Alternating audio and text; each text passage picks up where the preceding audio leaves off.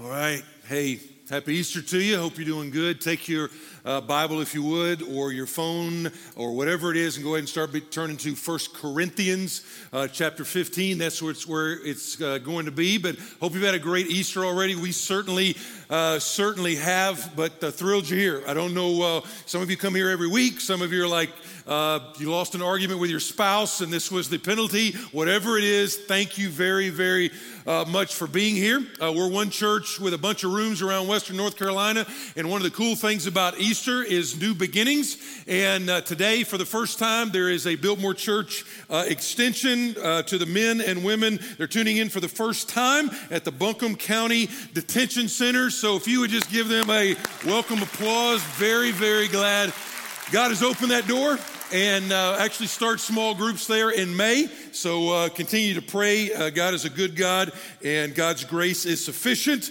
and you never can outrun the cross. So we are excited about what God is doing there. And man, if we ever needed some good news, all right, this is the year, correct? If we ever like, man, I need something good, I need some good news. This is this is the year uh, because there's very few of us in here that would say, you know what, the last year's been amazing. You know, it's just let's rerun this again. Very few of us are like that. I've said that, you know, my observation has been if you went into the last 12 months unhealthy, man, this has just been unbelievably difficult the last 12 months. Even if you went into the last 12 months healthy and happy and all of that stuff, it has still been stressful. It's been stressful. And for many people, you know, maritally, uh, financially, uh, relationally, uh, there's so many different things that have been going on. And so you've been battling everything from uh, hopelessness uh, to uh, desperation uh, but the great news that we get to celebrate today is, you know what? 2,000 years ago, there was a group of men, 12 of them, and that by, you know, they were desperate. Uh, they had lost hope. Uh, they were discouraged, and yet they ended up, they were the catalyst for what changed the world through them is what we celebrate today.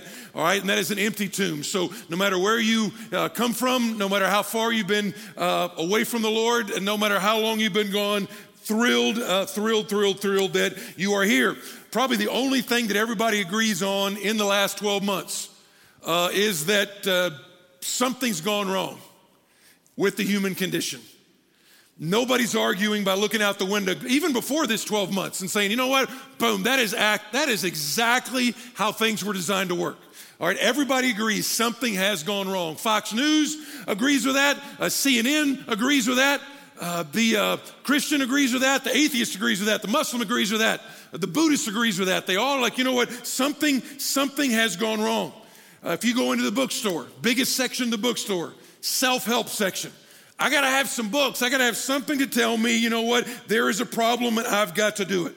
And what I want to just submit to you is that the good news of the gospel is unique in, in the way that it responds to this that everybody agrees on, but the gospel is unique in the way that it addresses this problem. Every other worldview, every other world religion basically says, you know what, to fix this human condition, I've got to go do something.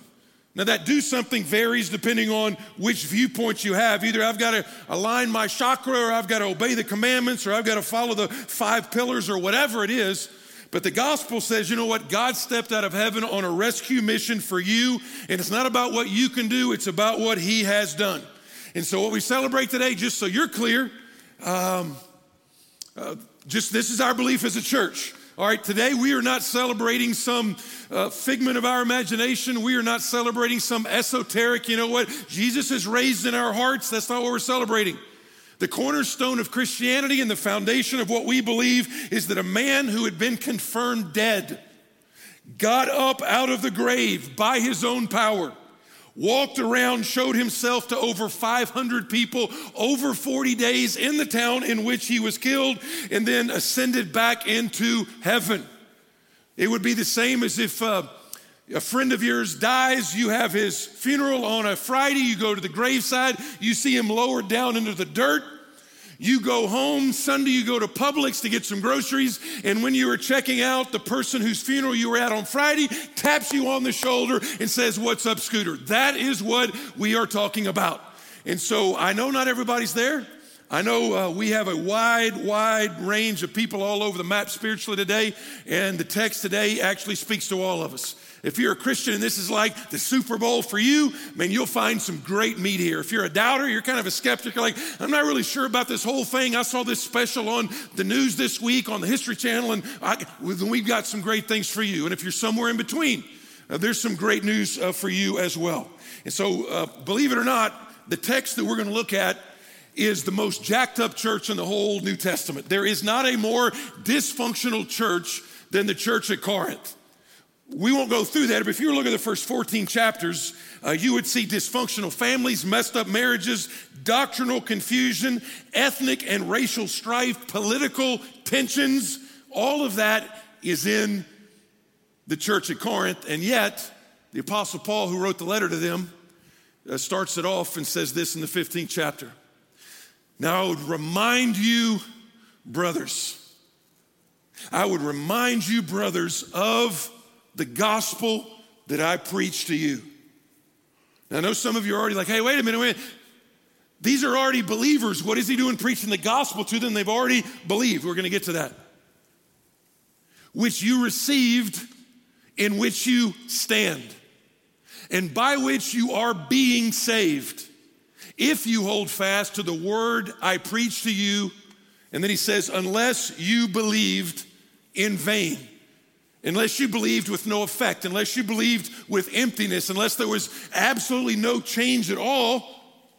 But he starts off saying, I'm reminding you, brothers and sisters, of the gospel. So here's my first, got two points. The first one's gonna take the bulk of the message, and that is remember the gospel. Now I gotta confess to you, I've confessed to our church for probably the first 15 years of my ministry after seven years of theological education, I still saw the gospel as the baby food of the Christian life, as the Gerbers of the Christian life. This is the way you start the Christian life, and then you move on to something else. Three ways to improve your marriage, four ways to be a better parent, six ways to be a better employer, eh, whatever it is. After all of that, I still missed it. And what Paul does is he reminds Christians of the gospel. And so, loved one, what that means is, is that the Christian in this room who has been a Christian for 20 years, you still need to be reminded of the gospel just as much as the person without Christ needs to hear it. And it's not just in this one place. The Apostle Paul often does that in all the different letters he wrote. To the church at Philippi, mature church, not jacked up like this church, a mature church he says, You know what? My own personal testimony is I had all this religious trappings, I had all this, these verses memorized, and that is all, and he uses a word for dog poop. He basically says, all that is dog poop. Don't write me a letter. That actually is what it says. It says skubalon, which means dog poop, or probably cat poop. Is what he's saying. Basically, this is, this is what I would compare all my religiosity to when I compare it to the glory of the gospel. He tells the Galatians, another church, tells them, he says, Who has bewitched you? Who has tricked you into believing something other than the gospel? Somebody's gotten you away from that. And again, I would confess, I thought it was the, the baby food. I know, you know, I, I discovered this, you know, y'all, those of y'all that are young parents, you like feed your babies differently than we did. You do. You, you now teach them how like to eat by themselves early on. And which takes out a lot of the fun, by the way, because Here's, here's when we would feed it, when feed our boys when they were babies, uh, you had this Gerber stuff, and some of the stuff was nasty, all right? I remember peas were particularly grotesque, all right? But you gotta get the babies. So you put this food in there and you put them like it's an airplane, like na na na na na na na na. And then you trick them, because that's the way you disciple your kid, you trick them. And so you, you put the spoon in there and they don't know what it is because they're smiling. And if it's peas, they're like, but if it's bananas, it's like bananas. It's awesome. It, but dad steals bananas sometimes. It's like just joking. And those were those were spot on. Those were good. And that's but you think, okay, then they graduate up to other stuff. All that to say, that's the way some people, particularly, listen to me, particularly in the Bible Belt, particularly in the Southeast, particularly where you grow up going to church all the time, the belief is, you know what, that's the way we start, But then we move on to other stuff. And so here's what you got to understand this Easter is the gospel is not just the means by which you become a Christian, it is the motivation that motivates every single thing else you do as a Christian. The way you treat other people, the way it changes the way you view God, the way you relate to God. Instead of seeing him as a judgmental, harsh judge, you see him as a loving father. If you understand the gospel, you see yourself differently. You see yourself, instead of looking at yourself as the label everybody puts on you, like you are your divorce, or you are your abortion, or you are your mistake, or your good stuff, you or your money, or you or your bank account, or you or your resume, you're like, you know what? I'm who God says I am. I am who God has spoken over me. And man, you definitely see people differently if you understand the gospel. Because sometimes religious people can be the nastiest people around. Can I get a witness on that? Sometimes that's true. It's like, look, and here's the point. When you understand the gospel, you find it absolutely physically and spiritually impossible to look down your nose at somebody else while simultaneously looking up at Jesus on the cross. You can't do it, it's impossible. You've been humbled enough to know that that was my sin that put Jesus on the cross. Or as Paul's gonna say here at the end, he's gonna say, you know what? I am what I am by the grace of God, by the grace of God. And so, uh, kind of like we did in our uh, Friday, Good Friday service, and you guys have loved that. Uh, one of the things we got to understand is we need to take, we got to spend a few minutes, we got to spend some time over the brutality of the cross of Christ before we can then rejoice over the glory of the empty tomb, all right? So the Apostle Paul does that. Here's what he does in verse 3 For I delivered to you as of first importance what I also received. Now, again, wouldn't that seem kind of juxtaposed against what you would think? You got a jacked up church with marriages going down the toilet you got racial strife, you got all that stuff going on. You would think the first thing it would say would be go apologize to your wife or go get this. And what you don't understand is the, the, the problems you have in your marriage, they are gospel problems. They are. Deep down, they are gospel problems. Guys, let me just be blunt. The Bible says, Husbands, love your wives as Christ loved the church. But if you have not embraced what Christ has done for you, all it ends up is being a stalemate. Some of you had a fight coming to church today and the question is, am I going to love her as Christ loved me? So it goes back to it's not communication problems, it's not money problems, it's gospel problems. And so he says, This is the first thing. What I also received that Christ died for our sins, and here's the phrase that I want you to understand in accordance with the scriptures. One of the things that we are in this, we're in a journey called the year of the Bible. And right off the start, what we're showing is that you know what this whole book is about Jesus. Many people think just, you know, the God of the Old Testament is like the cranky God. And then the New Testament, you know, somewhere in the intertestamental period, he went to like, you know, Cal Berkeley or UNCA and he got really progressive. And now he's like the nice, gentle, super nice, easy Jesus in the New Testament. And yet the Bible is over and over and over again saying the whole thing's about Jesus. The whole book is about Jesus. And so he says this happened in accordance with the scripture. So you can't understand the gospel until you understand this phrase right here that Christ died for our sins. But you, it's not just for our sins and for us. You've got to, you got to understand the idea of substitution, which means not just for you, but instead of you. You know how you get, you're able to sing and rejoice at the empty tomb? If you don't understand the darkness that he died instead of me, that when Jesus is on the cross, he is taking the justice of God on himself. And even if you grew up in church, you usually heard something like, Jesus died for your sins. So, what that means is, I'm forgiven of my sins. What churches have not been good at teaching is, it's not just that you are forgiven of your sins, but if you are in Christ, He has then taken your resume of sin and then given you His resume of righteousness. All the stuff He did resist temptation for 40 days, heal people, do miracles, be sinless. When you come to Christ, He not only forgives your past, He takes His resume and He puts it to your account. Theologians call this double imputation. It's I mean not just not just forgiveness, but righteousness is given to you. I mean that is amazing. Every illustration falls short. Every illustration I can think of falls short. But one that I read that uh, happened a long time ago, but it, kind of, it gets the point across when it comes to double imputation. That is this, because um, I know a lot of you, and maybe some of you all, you know, will pray for you, but some of you all actually think um, when it comes to the best basketball player of all time, some of you are like, you know, no question, you know, LeBron James. And, and just flat out, that is just not true. Okay, it's just not true. All right, we, uh, by far the best basketball player is, uh, is Michael Jordan. So all that being said, I, I know Clayton King told y'all uh, it was. Um, LeBron, and it's and he's not going to speak here anymore because of that. So it's it's Jordan. So here's the story. The story is the story is uh, back like in the '90s. Jordan scores one of the best games ever. He scored like 69 points against the Cavaliers or somebody. I'm talking about amazing. 23 or like 23 out of 27, 69 points, and they ended up winning in overtime. But down toward the clutch time, there was a rookie on his team named Stacey King, played at OU, I think he was like just bricking, just bricking free throws. He ends up the game with one point. Jordan's got 69. Stacey King has one point, but the quote is what gets it. After the game, here's what Stacey King tells the reporters quote, I will always think of this night, or I will always remember this as the night that Michael Jordan and I combined to score 70 points. It's like, yeah, that is one way to look at it.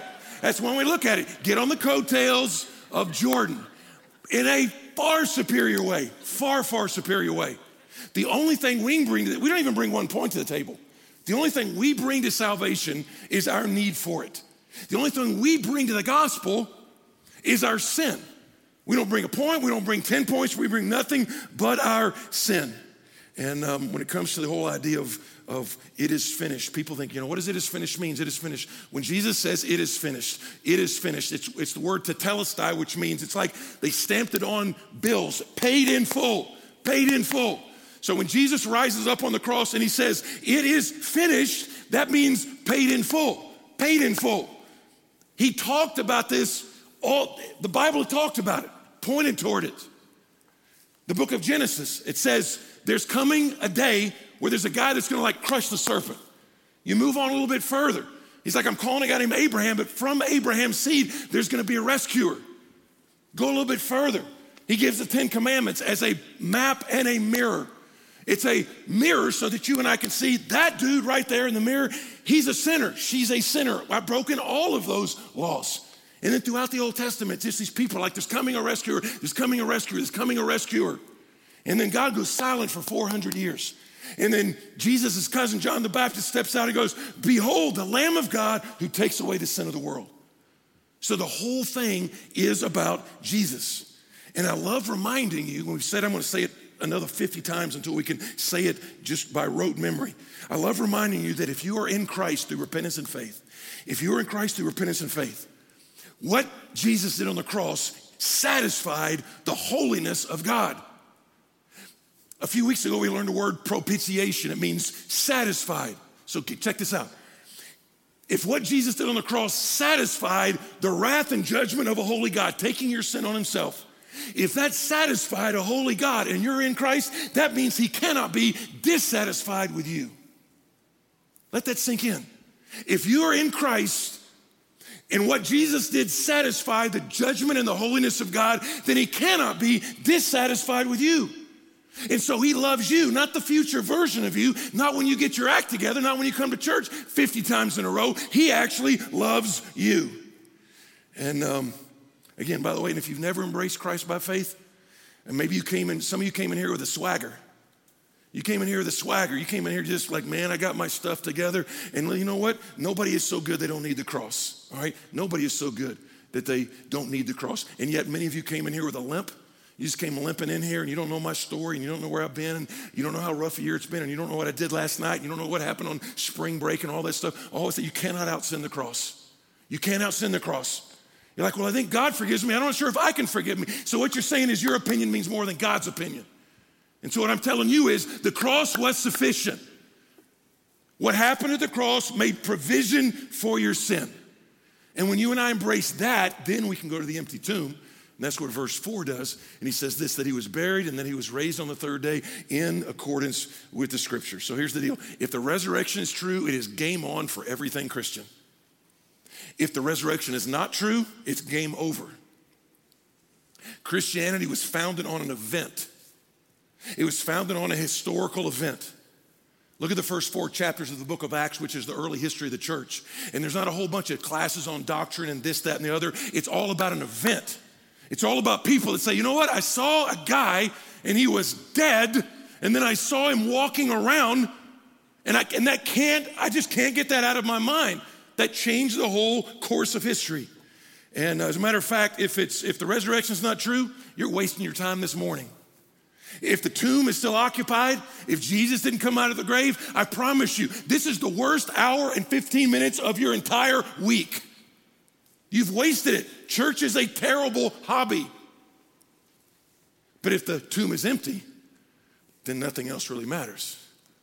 Now, I do understand this that we're not all there, and we don't have, usually on Easter, I'll take 15 minutes and go through some proofs, evidences. We don't have time for that. I'm just going to go through it in like five minutes. But here's what I would say. If you're like, I'm not sure this stuff is real, I'm not sure I got, again, I got drug here, I lost a bet, whatever, the reason you're here. You're, you might go, Well, I'm convinced. Well, you need to understand this because you know what? If you're convinced, you need to be an ambassador for Jesus. It has a decent answer when your coworker comes up. You need to have a better answer than God said it, I believe it, and that settles it. You need to have a better answer than that. That's a good enough answer for you, but if you're an ambassador, you need to be able to speak the language of the country in which God put you to be an ambassador in.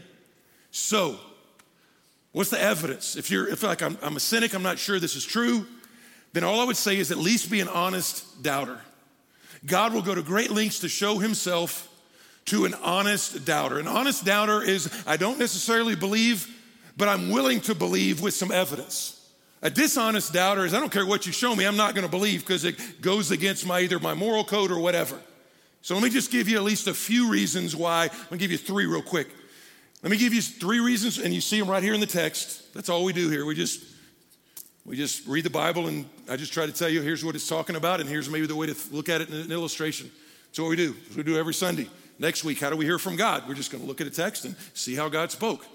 So here's the question now, is there evidence? Is there evidence to believe in the empty tomb? So let me give you three that are here in the text. First one would be this uh, the fact that the tomb was empty. Now, listen to me. Nobody really argues that the tomb was empty. Most scholars, secular scholars, like something happened that day. Something happened that day, and there was a tomb, and they put Jesus in it, and then there was a point in time when he was no longer in the tomb. The question is, how did the tomb get empty? And so there's a bunch of different answers that people have kind of postulated through the years. Uh, one of them was that the, the enemies stole, the enemies of Jesus stole his body.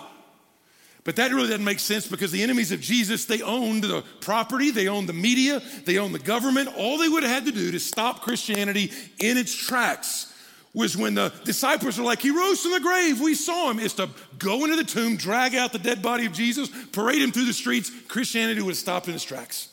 But they didn't do that. There's another one that comes up about how did the tomb get empty. They called it the swoon theory. Now, believe it or not, this takes so much more faith than believing that God raised somebody from the dead. But the swoon theory basically says uh, Jesus, when he was on the cross, didn't really die. Even though the Romans were had perfected execution, he didn't really die. Uh, he, he was almost dead.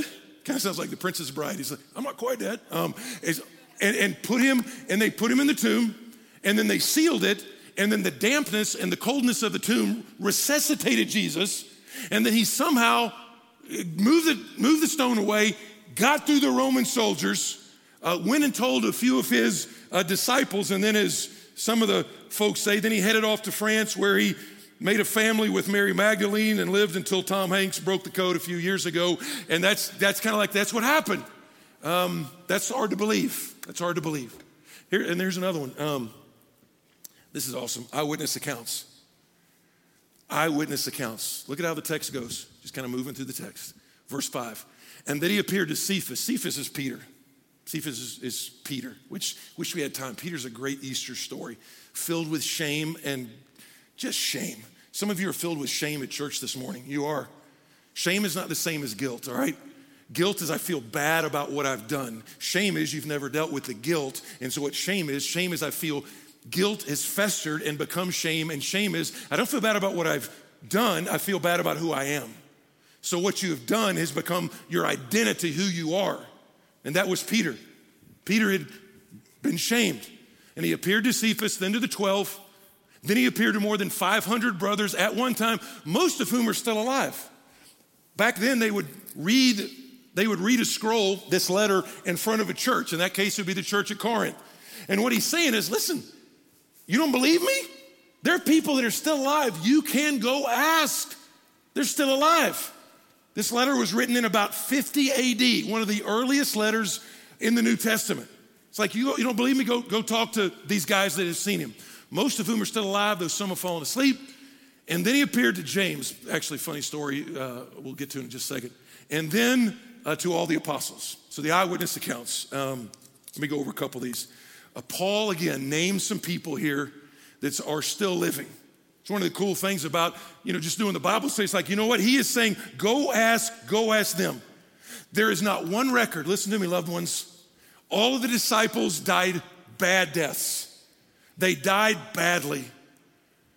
They got martyred.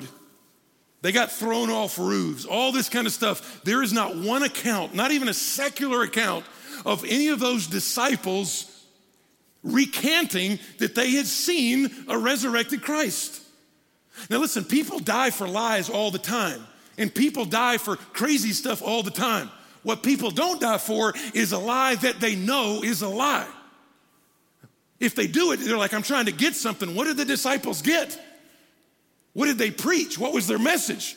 Give away all your stuff, love those who persecute you, and they never recant while they're being put to death for a lie? That doesn't make any sense at all. No sense at all. And here's, uh, and, and some of you are like, well, uh, uh, they expected it to happen. They did not. Read the gospel sometime. There's nobody outside the tomb Easter Sunday morning. There's not anybody outside the tomb doing a countdown. Nobody's out there going 10, 9, 8, 7, cue the sun, 6, 5, 4. There's nobody doing that. He told them, he told them he was going to down a cross too. And they're like, ah, that's not the way we have this whole thing pictured anyway. And then you get there, it's, uh, um, you look at, I mean, again, Peter's, Peter's pretty awesome because uh, Peter, just, just to change lives, real quickly, Peter's a guy who, when Jesus is going through that kind of that kangaroo court, you know what? He's the one that denies Jesus um, three times to teenage girls that couldn't even have heard him. And then 60 days after that, after he'd seen the resurrected Christ, he's preaching, and the religious leaders come and say, Shut your mouth, or we're gonna do to you what we did to your master. This is a guy that two months before had just trembled at the sight of teenage girls saying, Are you with the, are you with the Galilean? And here we are 60 days later, and he's like preaching, and they're like, Shut your mouth, or we'll shut it for you, just like we did Jesus. And here's what Peter, Peter's like, Listen, you guys got to do what you got to do. But I cannot stop talking about what? And he says, What I have both heard and seen. And then he goes, You guys got all those degrees on the wall? Because these are like smart religious guys. You got all those degrees and you're magna cum laude. And listen, when it comes to picking between your magna cum laude and the guy that came up out of the grave, I'm going with the guy that came up out of the grave every time. And so uh, here's one real quick funny. We can, we, can, we can talk about a bunch of them. Heck, there's people in this church. There's people in this church that are dramatically different than they were even just a year ago, much less three or four years ago. It's not just guys like Robert. We do stories like that all the time. There's people in this place, even just in this room, there's people in this place that five years ago were addicted to drugs, and now they're just clean as a whistle. They're healthy, they're whole, they're back with their families again. I mean, that's just the gospel. That's just what the gospel's done. There's people in here who've gotten remarried after leaving. There's people who've in here who've had a. You don't know. Everybody thinks church is just a place where everybody comes in and puts on a plastic smile. Man, all we are, we are a bunch of broken people. The commonality is we have found grace in the gospel of Jesus. That's the commonality. But the one that cracks me up, did you notice there was a little guy, phrase in there that said, in James? Now, hold on, this is Bruce, not Bible, okay? Bible, Bruce. James, we don't know exactly which James he's referring to. You're not sure, so I can't be like bulldogmatic about this. There's several Jameses in the New Testament. One of the Jameses was Jesus' half brother. Right? And so um, we know that Jesus' half brother early on didn't believe in Jesus. He didn't believe in Jesus early on. But then later on, when he sees Jesus raised from the dead, all of a sudden he's not just a follower, he gets martyred for his faith as well as writing the letter called James in the Bible.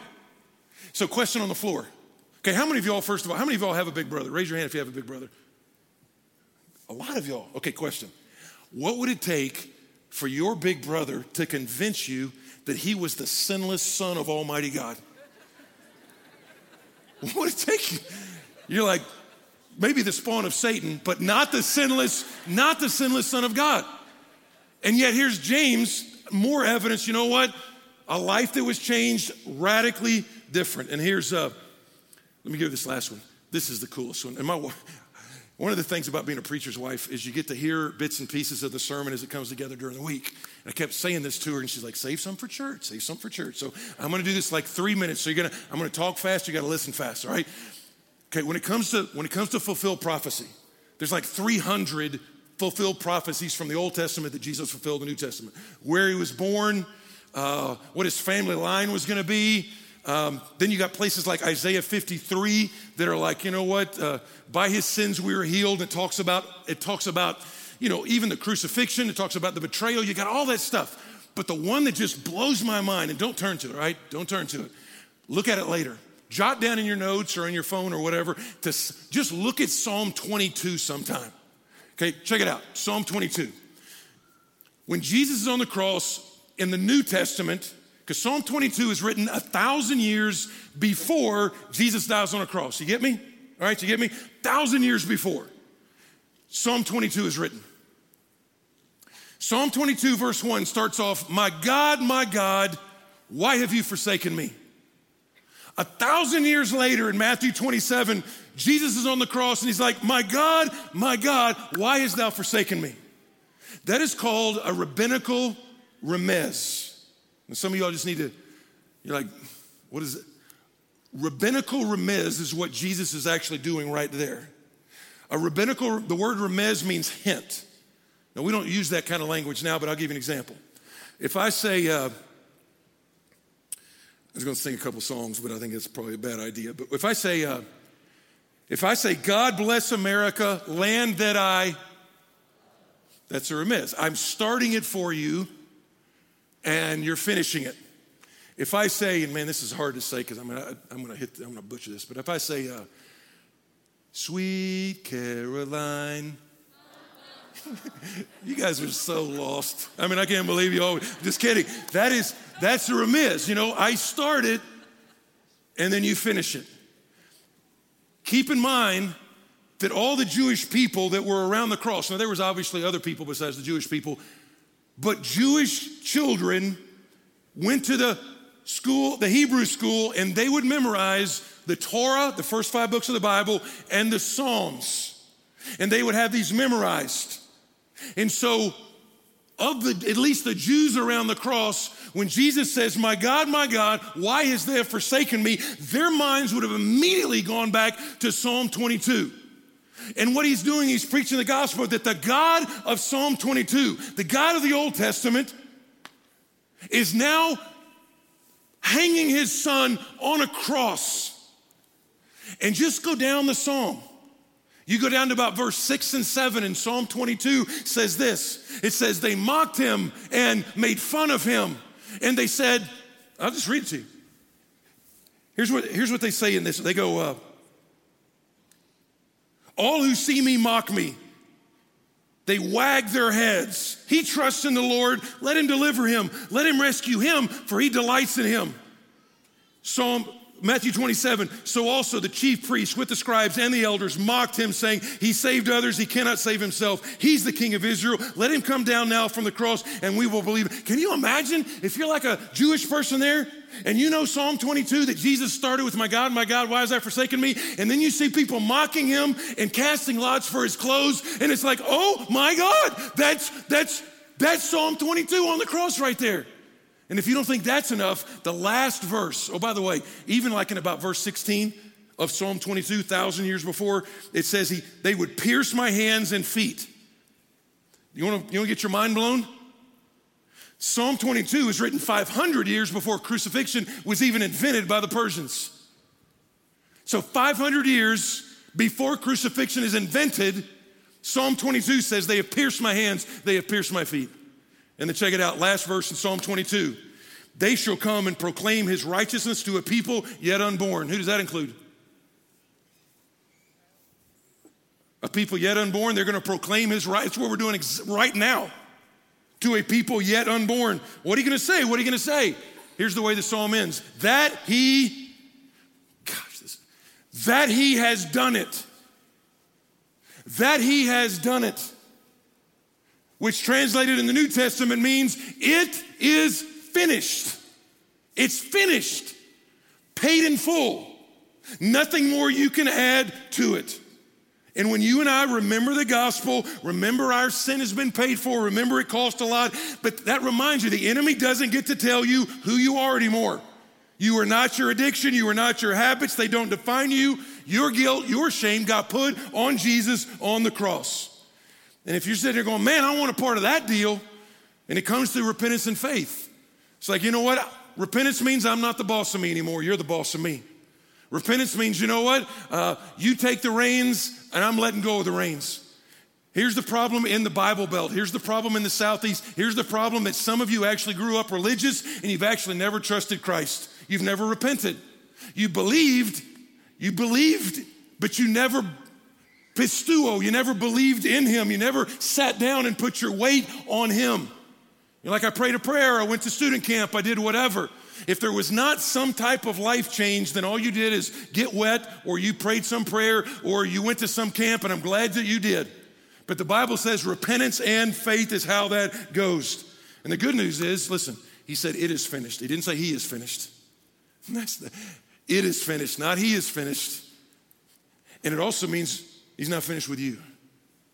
Your alarm clock and the empty tomb are empirical evidence this morning that God's not finished with you. So that wherever you are, wherever you are, God wants you to remember the gospel. And then you're like, what do I do? I, I know Christ. What am I supposed to do? Very briefly, like in three minutes, here's what it is. Look at the last few verses, and this is how we're going to end.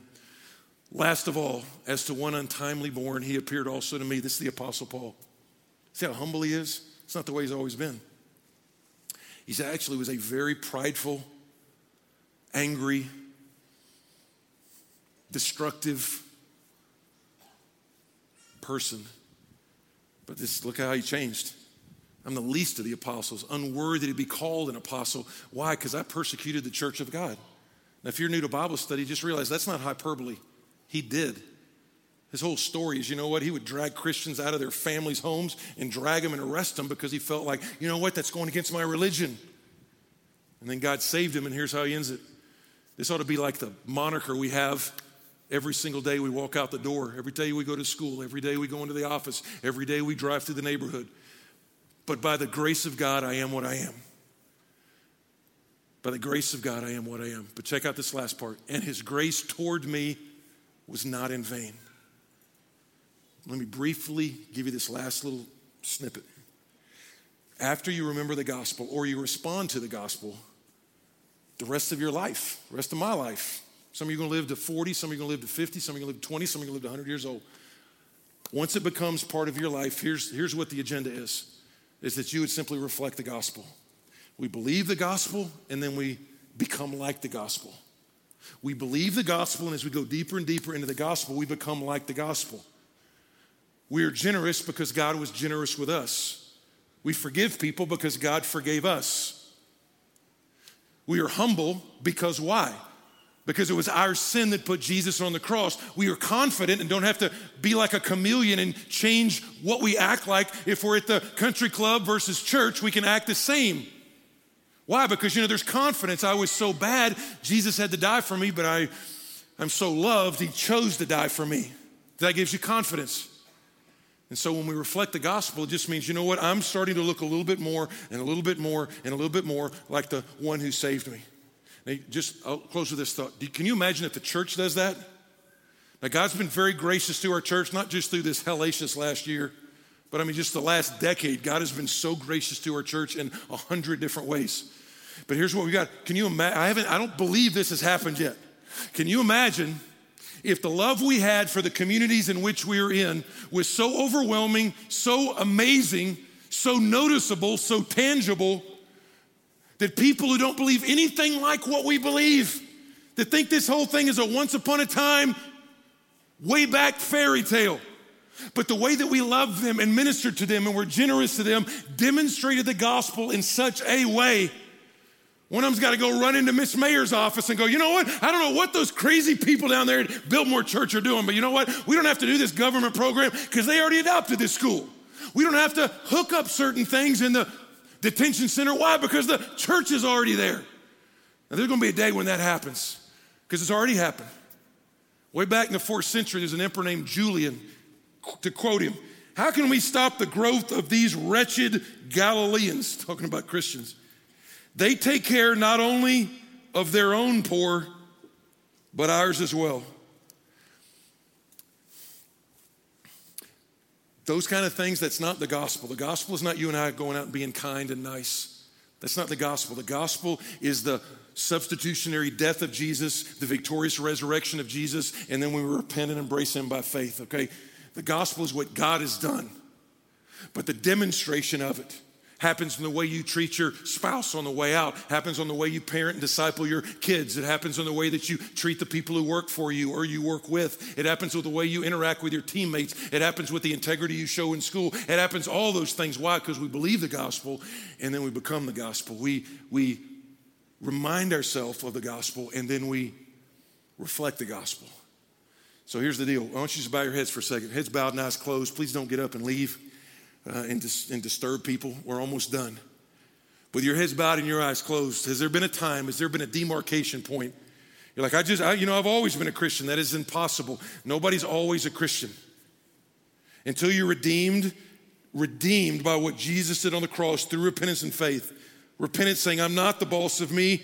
Here are the reins of my life. In belief is, you know what? I'm not a mistaker in need of a life coach. I'm a sinner in need of a savior and you're Him. And God, somehow, when you pushed up on those nail pierced feet and you said, Father, forgive them, for they do not know what they're doing, that you had me in mind. You thought of me. It was my sin. And somehow, some way, when he says, Father, forgive them, that counted for me. If that hadn't happened in your life, right where you're sitting, just right where you're sitting, dear God, I'm not the boss of me anymore and I need a Savior. And I'm here on Easter morning. God, I'm just asking you to save me. Let me reflect your good gospel the rest of my days, but right now, just save me right where I sit. Forgive my sin. Give me your righteousness, like you said, like that preacher up there said you would. Just tell them in your own words right now.